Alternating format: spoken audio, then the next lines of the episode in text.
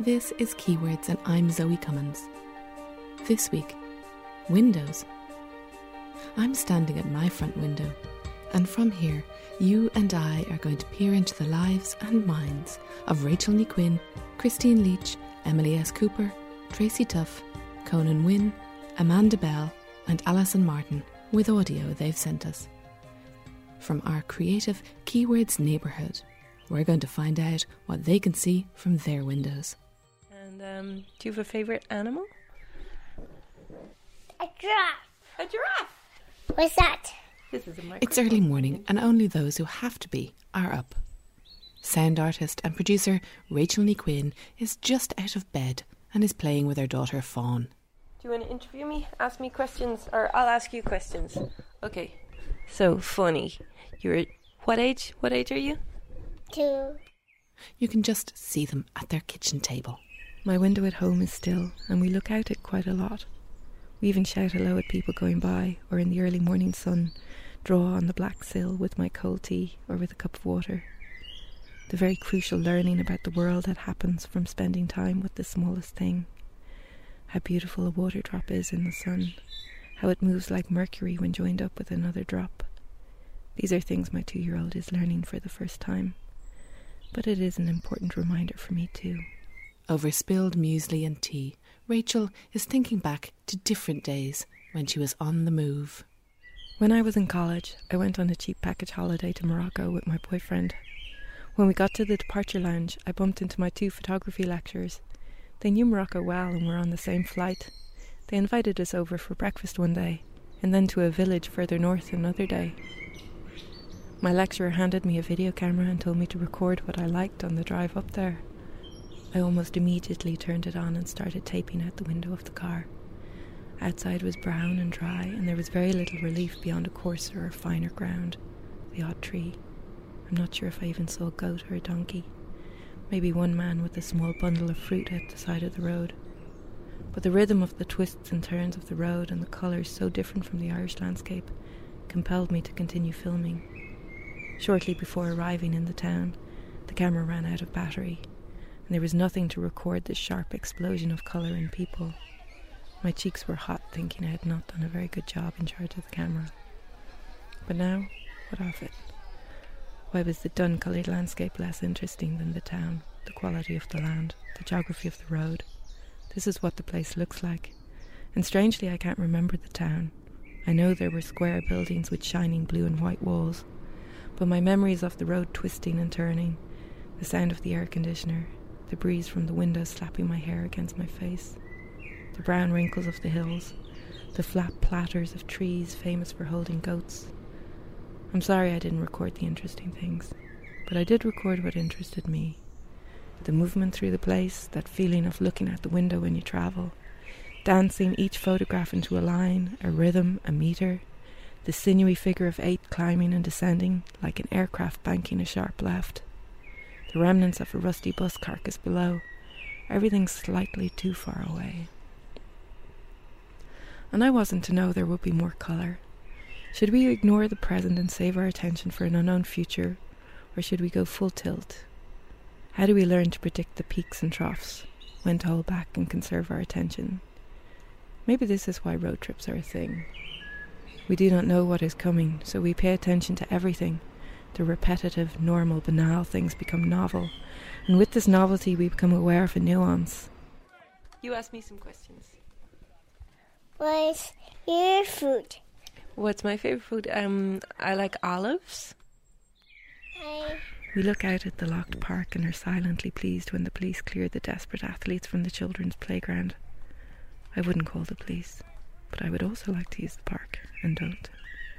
People who don't look out windows probably use the park. I'm not mad though. There are plenty of green spaces nearby. The only ones who get me down are the young lads playing basketball with multiple basketballs for hours every evening. They aren't even getting any better.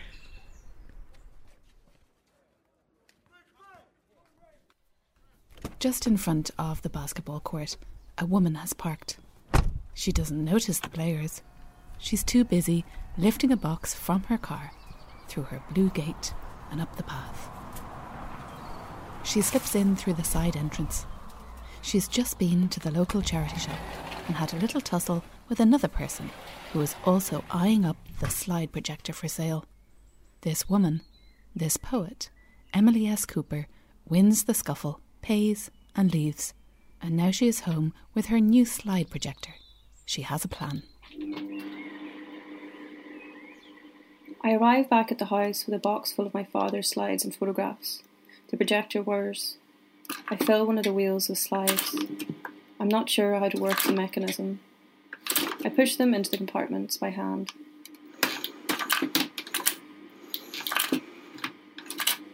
A sideways picture of me on a swing spreads across the attic wall. I turn the lens to focus the beam. Perhaps I should do this in the dark. I don't want to wait until night. There are no curtains up here. Some slides get stuck. My father on a bridge, my auntie in a bikini smoking, an American sign reflected in some water.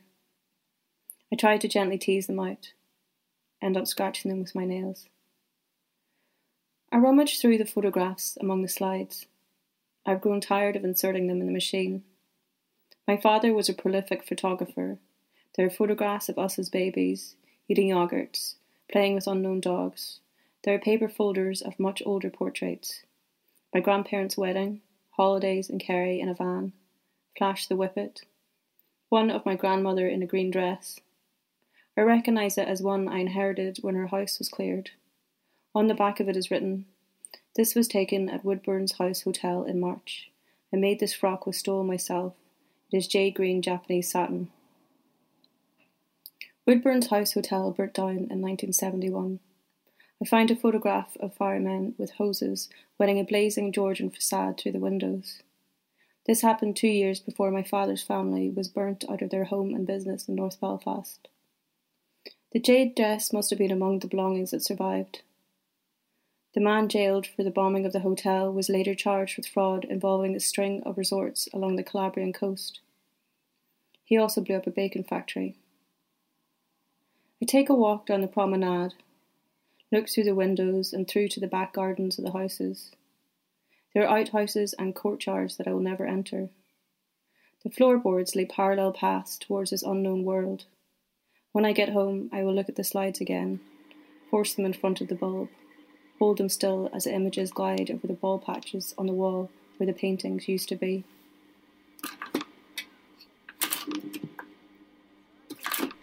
From Emily S. Cooper's attic window, you can just about see to the end of the cul de sac. I can see it too from my window. There, tucked away, is a house with very old windows. They look like they might need replacing. Last winter, I twitched my curtains and watched removal vans come and go. The sold sign was taken down and a woman closed the door behind her. She sits with boxes of her belongings all around her. During the middle of one of the hellish parts of separation, there are many hellish parts, when no one knows your marriage is possibly irretrievably broken because you were still genuinely trying to save it in private, I meet an old friend. I'm praying for anchors for you, he said. He didn't know what was going on, but he could see that I was sad and he thought that I was adrift. This is art critic and writer Christine Leach with Windows and Anchors. She is finally home, to her new home. We are a family of sailors, but I am not one. It might be truer to say we are a family who builds boats, not professionally, but we have done it over several generations, and I am one. My boat was a kayak, a story for another time. My granddad built a sailing boat. He kept a display case of navigational instruments.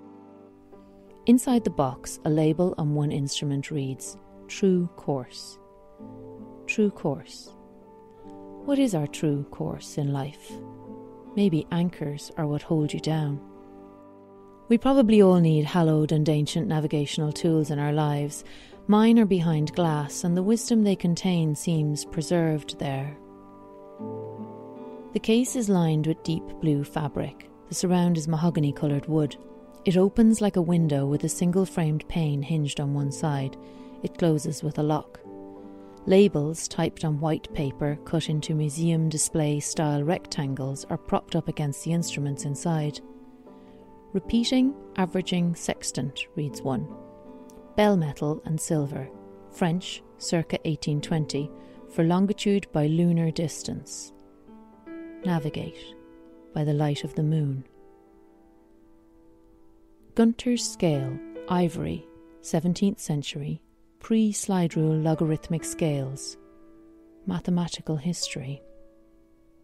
Equinoctial dial, brass, 18th century, for local solar time, latitude, and magnetic variation being known. Wisdom of the sun, knowledge that can only be built on other knowledge. We need knowledge of our ancestors' mistakes and missteps, as well as their accolades and progressions. We all go backwards sometimes, as well as on. There is a tiny tin of seasickness tablets marked poison. Swallow one only with water half an hour before sailing. Stoneflake Chemist, Smith Street, Guernsey. All of that text fits on the lid of a tin the approximate size and shape of a large, heavy coin. Travelling might make you sick, but there are potentially fatal potions you can take to mitigate the symptoms. The tin is worn at the edges as though it was carried in a pocket. These objects live in a glass fronted display box the size of a medium casement window. There is a locked pane of glass between me and them. Years before I was married, I went on a writing course with the author Gerard Donovan. He spoke about starting points for writing being like windows passing an idea, a character, an opening line. I imagine them going by on a kind of conveyor belt, or like train windows passing. It's up to you, he said, to pick one to jump through. Life is full of windows. We can choose to watch from the inside or outside, or we can open one and climb through. Right now, we're in a lockdown. Panes of glass separate us from those we can't visit and places we can't go. I want to open the window that is the navigational display case and listen to the sound of the sea, the noise of the knowledge, the breath of my ancestors, the panting sigh, huff, and sob of the journey. The echo of the progression that isn't possible unless you jump, with or without navigational tools, through one of those passing windows. An anchor doesn't stop this, but it holds you in the vicinity of one spot long enough to rest, halt, restock, refuel, reconsider your position, weather the storm or get your bearings. Then you can reel it in or cut it loose and jump. I am here right now in the house I bought after my divorce. New windows installed. They are remarkably soundproof. But then there is this window through which birdsong wakes me at 3:30 a.m. A piercing, repetitive sound, insistent, unapologetic, instinctive, driven by a navigational system I will never know or understand. Friends send me birdsong recordings from London and elsewhere. They are singing louder under lockdown. Birds have no anchors, only the potential of flight. Their navigational knowledge is inbuilt, and they will never not choose the open window.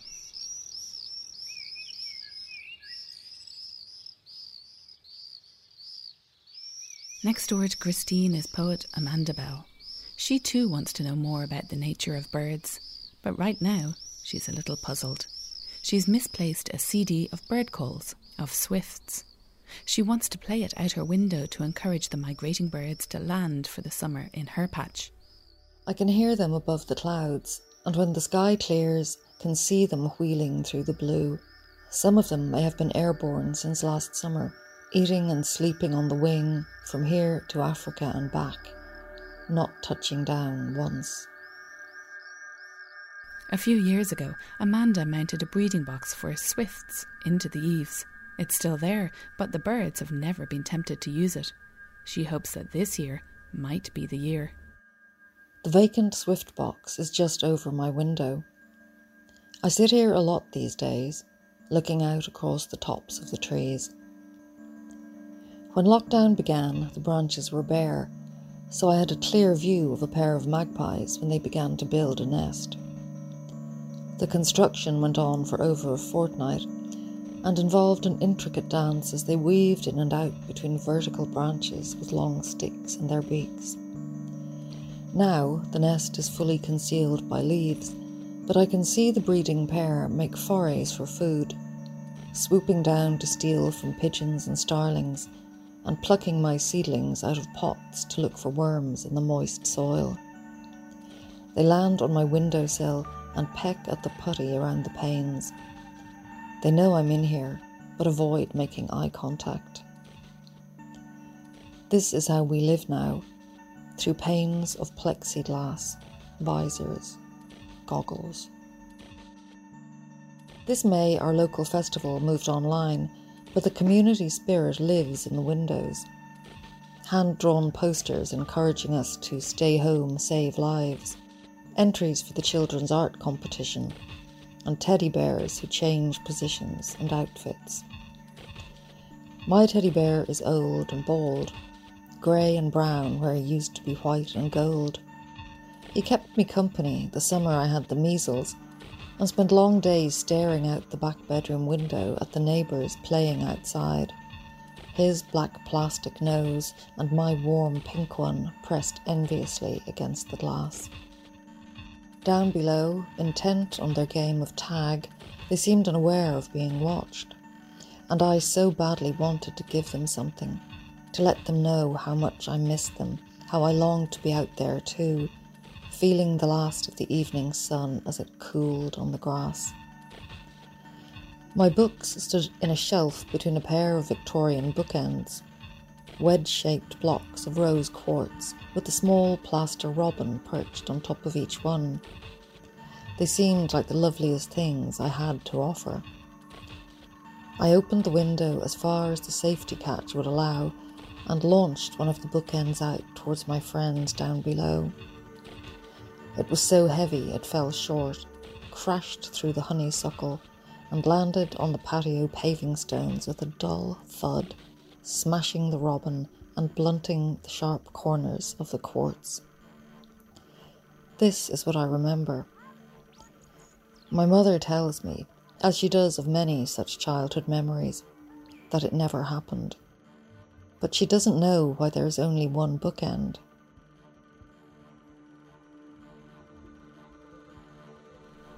I'd like to think that the robin on that bookend hurled out the window didn't crash down, and maybe it's still in flight. It's evening now, so lights are starting to come on in the houses around here. It's unseasonably hot for spring, so there's another open window. You can hear musician Conan Wynn this is his music, thinking of an exit.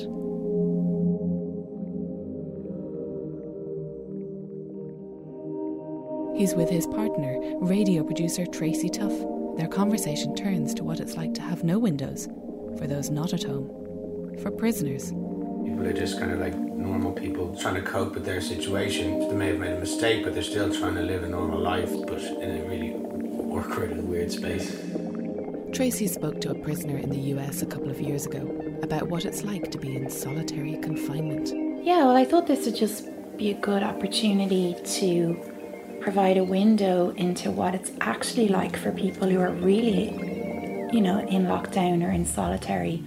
The cell is just a little bit smaller than a horse stable, it's about 80 square feet.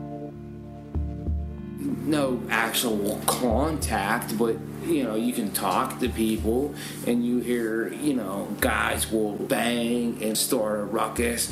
One guy will literally start jumping on his bunk loud as he can and scream. Another guy will do it with another guy until like the guards shut it down. Like that's a big thing in solitary confinement. And that's just, you know, believe it or not, helps keep you sane when you're jumping and screaming with 10 other guys on your bunk because that's the only contact you have with human unless you got guys on each side of you.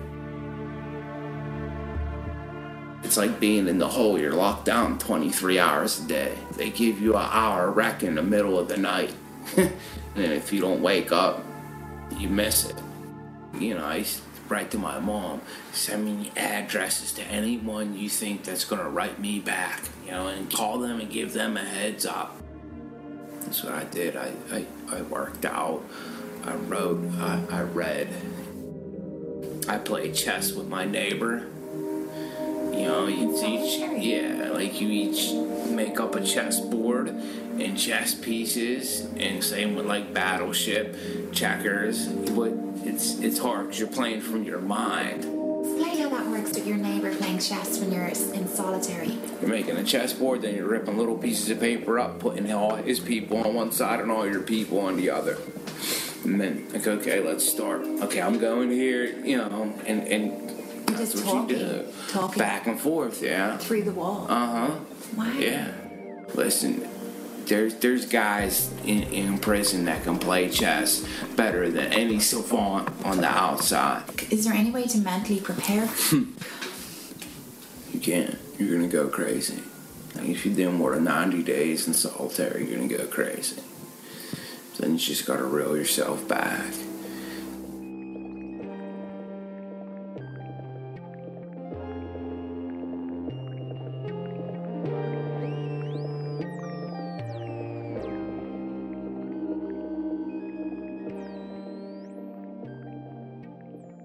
It's darkness now in our little neighbourhood. Children on their way to bed, curtains being drawn, blinds coming down. There's a woman down the street joining in the nationwide effort to shine a light from our windows for frontline workers and those affected by COVID 19. Sometimes a show of solidarity also sparks an unlikely flicker of romance between two neighbours. Here's Alison Martin. From where I am, it could be Christmas. The coloured lights outside smudged by the frosted glass. I put my torch on and put it behind the curtain. Then I start worrying. We live on a street, so what if the glare from my torch is so strong that I blind an oncoming driver and send her or him on a collision course with one of the houses? I tilt the screen upwards and away from the road just in case.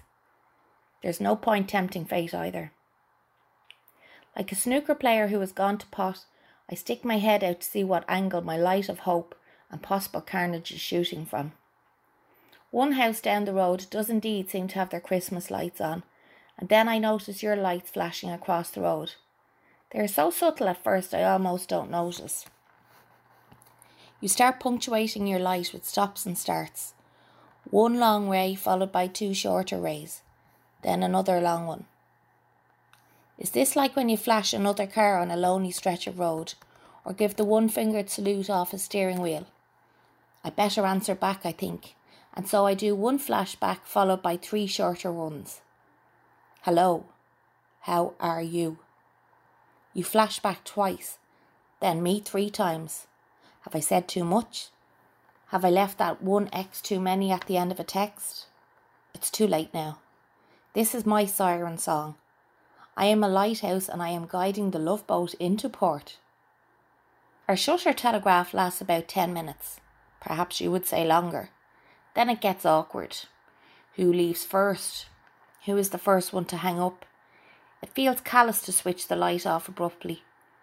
Not least because it is for the frontline workers and the ill. We shouldn't be flirting at all at a time like this. I retreat gently from the door, keeping my light on, and you do too. Then yours goes, then mine. That warm feeling returns as I take another sip of hot chocolate and wonder about the possibilities for our difficult second date. Bin day on Tuesday.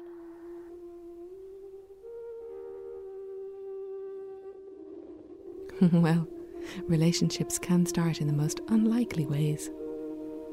The first photograph that I remember my husband taking of me was on our third date. He's sitting looking at me, and I'm sitting at the window looking back over my shoulder at him. It sits in a little wooden frame on the shelf in my office. The glass cracked, but I never fixed it. It didn't seem necessary. The moment itself was still captured, preserved. Writers create windows for people to look through, at characters, at situations, just a chink so they can get a glimpse of another life. One story I often return to is The Wonderful Window by Lord Dunsany. It's from the Book of Wonder, and in it, Mr. Sladden, the silliest young man in business, gives all the money he has to an old man crouched in the street in exchange for a magical window. Mr. Sladden had never before seen a window sold in the street, so he asked the price of it. Its price is all you possess, said the old man. Where did you get it? said Mr. Sladden, for it was a strange window. I gave all that I possessed for it on the streets of Baghdad. Did you possess much? said Mr. Sladden. I had all that I wanted, he said, except this window. It must be a good window, said the young man. It's a magical window, said the old one. Mr. Sladden brings the window home and installs it, and when looking through it, he makes out a whole new world through the window. He gazes far, far beneath him on a medieval city set with towers, complete with brown roofs and cobbled streets and white walls and buttresses. Above, the idle archers loll on towers, and above each tower, Mr. Sladden sees banners with little golden dragons. He sees the carefree attitude among the townspeople, their calm movements about the streets. It's a fantastical world.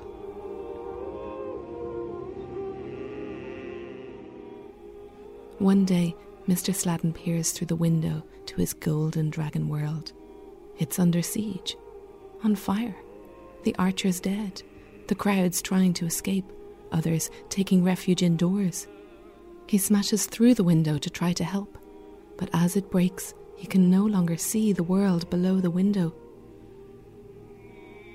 I'm standing outside our kitchen window, and all of our kids are inside at the table, chewing, playing, laughing, fighting.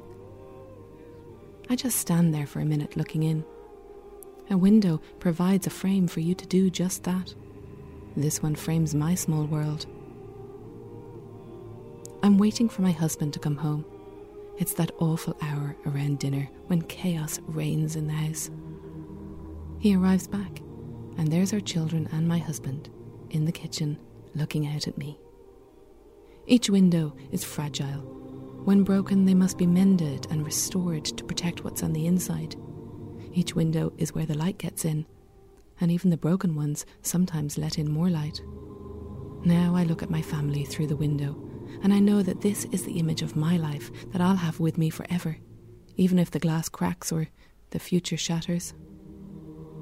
As the kids play with my husband, I want to run inside and join the fun. But before I do, I stop and ask myself, like Mr. Sladden in Dunsany's The Wonderful Window, how much I would pay for this window. And it's a simple answer I would pay all that I possess. This is all that I possess.